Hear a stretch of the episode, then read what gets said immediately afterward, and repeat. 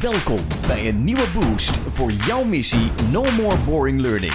Dit is de Brain Bakery Podcast. Je bent er weer bij aangesloten bij de missie. En ik begin even, lieve luisteraars, met een waarschuwing. Want Sjane Bakker zat zich op te winden de laatste Ja. tijd. Sjane, waar ging dit over? Ja, ik hoorde een term een heel aantal keer terugkomen en ik dacht, wat doet die term eigenlijk met me? En ik kwam erachter, en toen ben ik ook de research ingedoken, dat het best wel een schadelijke term is die we heel goed bedoeld gebruiken. Dat is natuurlijk niet de bedoeling. Nee. Nee. En over welke term hebben we het? We hebben het over de werk-privé-balans. Oké. En daar wil ik gelijk iets aan toevoegen, want ik ben natuurlijk enorm voor lekker in je vel zitten, goed voor jezelf zorgen, self-care. Dat gaan we helemaal niet afkraken Nee. hierin. Sterker nog, we maken er veel podcasts Ja. over. We hebben het er vaak over. Denk aan podcast 123. Ja, getiteld zelf self-care. Juist. Dus, dus dat is belangrijk. Alleen deze term draagt met zich mee iets waar we vanaf moeten. Dus ik wil een nieuwe term. Wat we in deze podcast gaan doen, Ja. we gaan luisteren naar welke associaties hebben deze term. Daar heb je vier eh, dingen bij, Vier waardoor die niet, niet goed werkt, waardoor het schadelijk is. Ja. Ehm, je hebt ook onderzoek gedaan naar hoe is de tijd veranderd, waardoor de term, waardoor we eigenlijk afscheid moeten nemen van de term. Ja, En natuurlijk introduceren we dan ook een nieuwe. ja, ik denk dat dat een tijdelijke term is, want ik vind hem nog niet heel lekker. Maar hij heeft niet dat schadelijke effect dat werk-privé-balans heeft. Nee.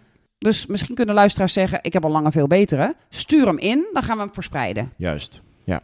Dus de werk-privé-balans. Je hoort Ja. hem heel veel, ook in trainingen die eh, gegeven worden. Leiders die bij ons in training komen, hebben het allemaal over. Ik moet voor mijn mensen zorgen voor een werk-privé-balans. Ik zit zelf met mijn werk-privé-balans. Je hoort het echt overal. Ja, Dus je zou zeggen, dat is een hele goede term. ja. Dat zou je inderdaad denken, maar dat is dus niet zo. Nee. Ik denk dat hij een tijd lang wel heeft gekund. En we gaan straks ook kijken naar waarom die nu niet meer kan. Maar als je goed nadenkt en goed kijkt naar de term, dan zijn er eigenlijk vier elementen waardoor die niet zo fijn is. Als eerste denk ik even, hè, wat is ook weer een balans? Laten we ons even, misschien he- eh, hebben onze jonge luisteraars dat nog nooit gezien. ik was ooit met een apothekersassistent en die kon nog van alles doen. Maar als je naar een balans Even kijkt een letterlijke een balans. letterlijke balans. Dan heb je dus twee weegdingen met iets in het midden. En dan ga je proberen om op precies op allebei de schaaltjes evenveel gewichtjes te zetten, zodat de balans precies in het midden staat. Ja. Wat heel handig is om te bedenken bij een balans, zeker in ons leven. Op het moment dat je denkt dat de balans er is, gebeurt er alweer Ja. iets waardoor het er niet meer is. Ja. Het dus inherent aan de balanspraat zit dat het altijd maar een tijdelijk moment is. Je hebt vijf minuten balans en je komt terug op je werk en daar gebeurt iets. Ja. Je hebt vijf minuten privébalans en, en ineens krijgt je kind tandjes. Je bent een week ben je gezegend met, hè, wat zit ik lekker in mijn vel. En ineens is een van je ouders ziek. Of gaat je baas weg waar je zoveel ontzettend aan gehecht was. Of moet je op cursus waar je helemaal geen zin in hebt. De balans is geen constante staat. Nee. En dat is natuurlijk fijn in de tekst. Hè? Dus dat het fijn is dat je altijd een soort op zoek bent naar balans. Dat, dat is fijn dat dat erin zit. Maar met balans gaat het dus ook automatisch altijd over disbalans. Ja. Dus als ik aan jou vraag, hey, hoe is het met je werk-privé-balans? Is de kans natuurlijk vrij groot dat Ja. ik een antwoord ga geven vanuit de disbalans. Want die momenten dat je balans hebt, zijn sporadisch. Ja, Dus dan ga ik zeggen, nou... nou, ja, op werk gaat het wel lekker, maar thuis... En dan- ja. ja. Dus de vraag stellen betekent dat ik eigenlijk verwijs naar het stuk waar het niet gaat. Nou kan dat soms de intentie zijn, maar dat is natuurlijk niet de meest lekkere manier om erover te praten. Dus dat is één element waar ik het, wat ik er even uit wil lichten. Balans is geen constante staat. En Nee. als je erover begint, gaat het naar het negatieve. Ja, ik denk dat inderdaad, als ik denk aan deelnemers, als die het hebben over werk-privé-balans, dan lijkt het inderdaad altijd als we het erover hebben, alsof ze op zoek zijn naar wat is de perfecte situatie, Ja. zodat het allemaal in balans is. Ja. En dan is het een soort goed. Ja, En dat kan natuurlijk niet. nee, Nee. dat gaat nooit gebeuren. Het, gaat, het leven is namelijk, het gebeurt gewoon Ja. Het leven gooit van allerlei dingen op je af, zowel privé als zakelijk. Dus, dus dat streven naar ooit ben ik in balans, daar moeten we vanaf. Ja. En sterker nog, ik herken heel erg bij mezelf toen ik hiermee bezig was, dat soms heb je zo'n hele drukke week, hè, en dan denk je aan het eind van de week, "Oeh, nou, deze drukke week zit erop. En dan ga je de volgende week in en dan heb je dus in je hoofd een soort, een soort basislijn gezegd van, maar nu ga ik me dus rustig voelen. Ja. En dat komt dus nooit uit. Nee. Hoe oud je ook wordt, iedere keer als je denkt, nou, ja, nee, maar, nee, maar nu wordt, gebeurt er iets waardoor het gewoon niet waar Ja, is. Dus de, het, van de drukte zit erop, nu kan ik weer. nu Ja. kan ik weer en dan valt het altijd tegen. Dus zelfs de illusie van nu ben ik in balans is eigenlijk een gevaarlijke, want dan gebeurt het volgende alweer. Ja. Dus dan eigenlijk maak je iets zo positief dat het alleen nog maar kan tegenvallen. En dat Daar zit dus ook wel dat schadelijke in. Zeker. Ja. Ja. Tweede punt wat ik wil maken is. In vroegere tijden, dat is nu al lang niet meer zo, maar ik wil daar wel even naar terug. Was een soort de illusie. Nou, we hebben op ons werk, dat kost energie. En thuis levert het energie op. Ja. Dat was een soort de onderliggende gedachte. Want op je werk moest je geven aan je baas en aan de zaak. Arbeid leveren. Precies. En thuis eh, niet. Thuis kreeg je energie. Nou, luisteraars, steek even je hand op. Als je wel een keer. Eh, Voor, voor de mensen die kijken op YouTube. Ja. steek even je hand op. Op het moment dat je wel eens een keer zulke nare privéomstandigheden hebt gehad. dat het gewoon zo fijn was dat je gewoon een dag mocht gaan werken. Ja. En dat je daar eigenlijk in, in je recovery ging. Dat je daar eigenlijk bij kon komen van de shit in je werk. Dus de illusie dat het, dat het niet in elkaar overloopt. En dat het een levert en het ander kost. Dat zit ook in die term werk-privé-balans. Want ik werk te veel uren, daarom ben ik dus nu uit balans. Terwijl misschien is het wel heel lekker om een keer een avond over te werken. Zodat je partner een keer de shizzle kan doen daar en daar. Ja. En dus heel vaak komt er een soort tijdsaspect bij, uren komt erbij en het een levert en het ander kost. En dat is natuurlijk nooit het geval. Nee. Soms kost werk verschrikkelijk veel energie en, en ben je thuis ontzettend gelukkig, maar het draait zichzelf ook best wel eens om. ja, Sorry, dat klopt. Sorry, Rolien.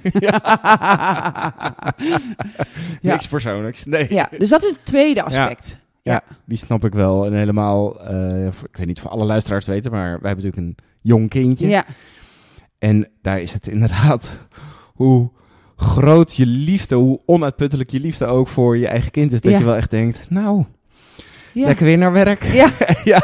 Even, Even- niet tussen de niet. luiers en Ja. het slechte slapen en dat soort eh, dingen. Ja. Ja, dat, is een, dat is een heel, zo is het gewoon Ja. in het leven. Ja, en het vergelijken tussen de twee. En dus ze afzetten als twee afzonderlijke dingen. Terwijl je maar één leven hebt. eh, is natuurlijk een, een hele slechte. En Ja. dat wijst ook gelijk naar die, naar die derde, derde aspect. Want het derde aspect zegt eigenlijk. En dat was vroeger wel degelijk zo volgens Mhm. mij. Maar het zegt eigenlijk: je hebt twee gescheiden levens. Je hebt een leven op je werk. Daar ben je op een bepaalde manier. En je hebt een leven privé. En daar ben je op een andere manier. En dat ging vroeger best wel super op. Vroeger was je een functionaris. Mocht je je tattoos niet laten zien op je werk, moest je misschien wel een bepaald uniform aan, ging je met bepaalde soorten woorden ook spreken tegen elkaar en was je een nam je niet je persoonlijkheid mee, maar je was een functionaris ten functie, een personeelszaken, een human resource die daar iets deed en daarnaast had je je privéleven en daar was dat was echt compleet anders. Dus de vooronderstelling bij werk- en privébalans is dat er een soort scheiding is Ja. tussen de twee. En die scheiding is nu net het probleem. Want eh, sinds de mobiele telefoon, de smartphone, alle devices. Eh, ik denk dat er weinig luisteraars zijn die thuis geen PC hadden vroeger. Maar er zijn nog mensen van mijn leeftijd die opgroeiden zonder dat er een PC in het huis Ja. was. Terwijl nu, nu heb je gewoon op iedere tafel ligt of een iPad of, of een laptop of een computer. Ze zijn overal. En dat wil zeggen dat werk veel meer overloopt en ook veel makkelijker thuis te doen is. Vroeger had je gewoon al je stencils op je werk. en, en, en dan Ja. schreef je ook handgeschreven teksten en dan werd dat uitgetypt en dan ging je dat stencelen. Die had je niet mee naar huis. Nee. En nu heb je devices en dingen waardoor werk en privé veel dichter bij elkaar gaan liggen. En het heel makkelijk is om s'avonds nog even te denken... "Oh, hoe is het afgelopen met die klant? Want die had zo'n moeilijke, spannende presentatie voor zijn personeel vanavond. Ik stuur hem even een appje. Ja. Dus die scheidslijn, die lijkt er nog in te zitten... maar die zit er al lang niet meer in. En daar moeten we vanaf. Zeker nog, door de COVID-periode met al dat thuiswerken en dat online werken... Ja, was het op een gegeven moment niet alleen maar normaal, maar zelfs leuk als je elkaars kinderen door het beeld zag. En ineens kwam de kattenstaart voor de camera Ja. langs en dat soort dingen. ja. Het was het teken van werk en privé lopen helemaal in elkaar Ja. over. En nou is dit dus niet, en dat is belangrijk om te horen, een pleidooi dat je dus altijd maar moet werken. Nee. en dat je het allemaal enorm moet mengen. Maar het uitgangspunt in de term werk-privébalans lijkt nog heel erg te zijn, je moet ze scheiden. En dat leidt ook naar het vierde punt. Want wat we zien is dat vroeger, vroeger moest je, uh, had je een purpose van de zaak. En dat, die purpose was jij dan aan het dienen. En eigenlijk vroeger was het purpose gewoon, we moeten geld verdienen voor de aandeelhouder. Ja. en daarmee willen we ook wel iets moois doen in de wereld. Maar daar hebben we het verder niet over. Behalve, ik denk in familiebedrijven. Die hebben dat natuurlijk veel meer in de kern zitten. En nu hebben we het natuurlijk ook over, en we hebben daar ook podcasts over gemaakt, over hoe belangrijk purpose is om te hebben. Zelfs al is je purpose alleen maar, ik wil als ik straks met pensioen ga nog kunnen voetballen met mijn kleinkind. Want dat deed mijn vader niet met mij, whatever. Dat is een heel mooi purpose. En dat is dus een privé-purpose. Maar dat privé-purpose is ook belangrijk tijdens je werk. Want als jij heel zwaar werk doet, kun jij misschien die purpose niet meer vervullen. Dus wat je ziet is dat de purpose die nu heel erg naar voren komt, waarvan we weten dat je, als je purposevol leeft, als je leeft met een doel, met een, met een waarom, dan weten we dat je veel, veel langer veel gezonder blijft en dat je ook veel beter in je werk-privé-balans zit. als je die purpose maar voelt. Dus bedrijven en organisaties zijn er heel erg mee bezig. Maar mensen privé zijn er ook heel erg mee bezig. Omdat het zoveel gezondheidsbenefits heeft. En werk-privé-balans lijkt ook inzicht te hebben dat je een thuispurpose hebt en een werkpurpose. En dat die een soort gescheiden zijn en niet geconnecteerd, niet samen zijn. Als ik nou toch weet dat mijn oudere medewerker, die altijd fysiek zware arbeid doet, maar één droom heeft. En dat is vanaf zijn pensioen voetballes geven aan zijn vier kleinzoons en ik weet dat, dan is dat toch nu belangrijk ook in zijn werk. Dat is dan toch iets waar ik iets mee wil. En dat is niet iets wat hij geheim moet houden van mij, waardoor ik hem misschien nog wel afbeul, zodat hij helemaal niet meer kan voetballen. Ja, dat is natuurlijk sowieso niet de bedoeling, maar je begrijpt het voorbeeld. Hé, shit. Nee. nee, dus dat vierde punt is, vroeger dachten we, volgens mij, ja. vroeger dachten we minder na over purpose. Als je al dacht na over purpose, dan was het de purpose van de zaak. Wat ja als dat dan al een purpose was. Ja. En nu zeg jij dus eigenlijk, er is niet een werkpurpose en een uh, privé-purpose. Tenminste, misschien is dat er nog wel, maar dat is aan het veranderen. Ja, ja. het zo goed? Ja, en die gaan dus steeds dichter bij elkaar lopen. En als je als bedrijf het goed wil doen, of als organisatie, dan, dan weet je dus zo'n purpose te maken voor je organisatie. Dat mensen vanuit hun eigen purpose, vanuit hun eigen wens om iets goeds te doen en moois te doen en lekkers te doen voor de wereld, daar connectie mee maken. Zodat ze er één hebben. In plaats van wat is de werkpurpose? Noem hem nu op. En, en ik hoef verder niet jouw purpose te weten. En werk-privébalans lijkt dat ook weer te scheiden alsof er twee soorten zijn. Terwijl het is één. Ja. Waarbij je heel goed voor jezelf moet zorgen. zowel voor je werk als voor je thuissituatie. Maar dat, is, dat, is, dat moeten we gaan zien als één geheel. Als één leven en niet als twee gescheiden dingen met, met tegengestelde belangen of verkeer. Zo werkt het niet. Dus in plaats van dat het twee puzzels zijn waarin je puzzelstukjes moet zien te op te lossen, is het is één leven. Het is één puzzel waarin je de stukjes met elkaar moet zien te vervlechten. Ja. ja. Dus dat is ook de term waar ze nu mee gekomen zijn. Uh, ik hoorde hem voor het eerst op, uh, op Harvard. Het heet Integrated Life. En dat betekent dat je dus één leven hebt waarin je allerlei doelen wilt verrichten, doelen wilt behalen wilt nastreven. Uh, en dat betekent dat ene leven het lekker moet hebben. Ja. En als het ene leven het lekker heeft, heeft hij het dus en lekker op zijn werk en lekker bij haar thuis. Ja. Het is niet daar moet wat van af en daar moet wat bij. En, en dat denk ik dat, dat we heel veel hebben gezien en heel veel hebben veroorzaakt, ook als LD-industrie. Dat je ging vragen hoe zit het met je werk-privébalans. Dat je dan ook thuis tegen je partner ging zeggen, nou, ik werk wel heel hard. En dat je partner ook ging zeggen, ja, je werkt ook te hard. En dat je partner dacht, nou, om jou te redden, ga ik nu een soort veranderen in een zeiksnor.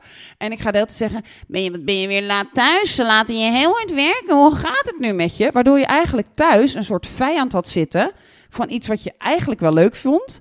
Maar omdat je er veel was, ging je zeggen: Sorry dat ik er zoveel ben. En kwam je eigenlijk helemaal in de kluts. In plaats van in een integrated life, dat je kunt zeggen: Hey, wat ik zo gaaf vind aan mijn werk is dit. En daar wil ik best veel tijd aan besteden. En wat ik heel gaaf vind aan thuis is dit. En eigenlijk komen die overeen. Wil je me alsjeblieft steunen dat ik allebei ten volle heb, want ik heb one life. Ja.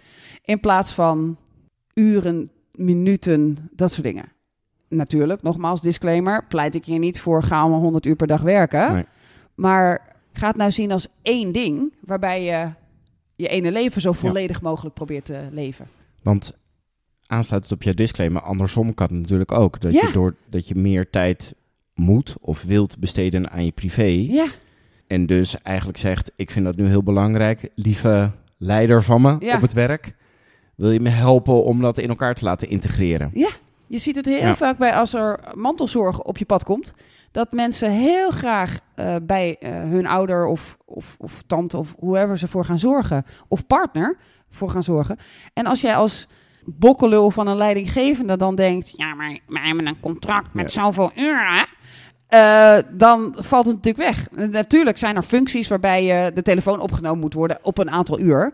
Eh, en als jij minder uren gaat draaien, dat je daar dus een probleem hebt. Maar daar kun je met z'n allen, als er genoeg mensen zijn, naar kijken hoe Ja. lossen we dat op. Want integrated life, ik wil dat jij het beste leven hebt wat je maar kunt leven. Dat wil ik dat je hier op je werk hebt en thuis hebt en overal hebt. Dus de vraag is niet, hoe gaat het met je werk-privé-balans? Maar hoe succesvol ben jij de boel aan het integreren? Ja.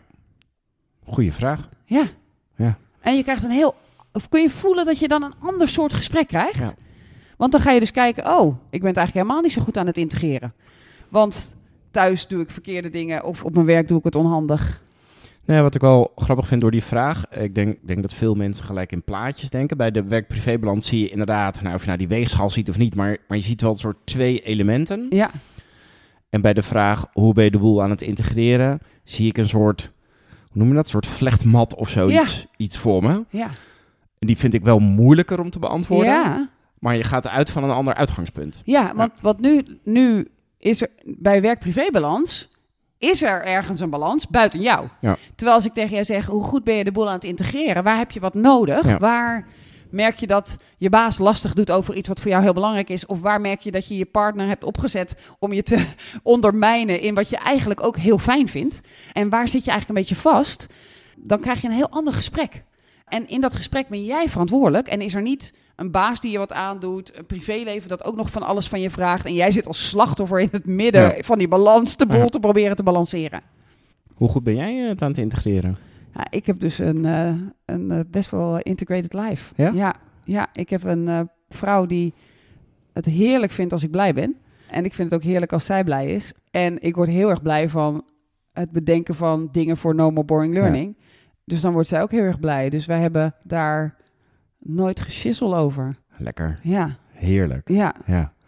Ik ben benieuwd naar onze luisteraars. ja. Hoe goed zij hun leven aan het integrerend zijn. Ja, integreren is dus nog geen goed woord. Hè? Nee, Maar het is een beter woord dan hoe is het met je Ja. werk-privé-balans? Nou, heb je even.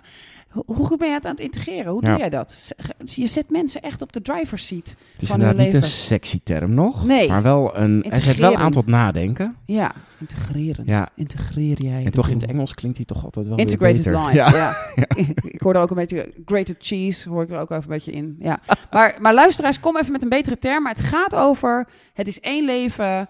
Hoe ben je dat helemaal lekker aan het integreren met elkaar? Ja. In plaats van in balans houden. Houden zit er ook nog in. Eh, stop Nee. ermee. We stoppen ermee. Het is schadelijk. Lieve luisteraars, dank voor het luisteren. Of je dit nu in je werkleven of je privé... Oh nee, niet. Nee, dit heb je geluisterd in je geïntegreerde leven. Ja. En gebruik hem vooral ook in je hele geïntegreerde leven. En ook tijdens trainingen. Geef het ook mee. Ga ook helpen dat, dat er geen werk-privé-balans trainingen meer zijn. Maar how do we integrate this whole fucking shit? Bedankt voor het luisteren en tot de volgende aflevering. No more boring learning. Dit was de Brain Bakery podcast. Wil je meer weten? Kijk dan op brainbakery.com of volg ons op onze socials.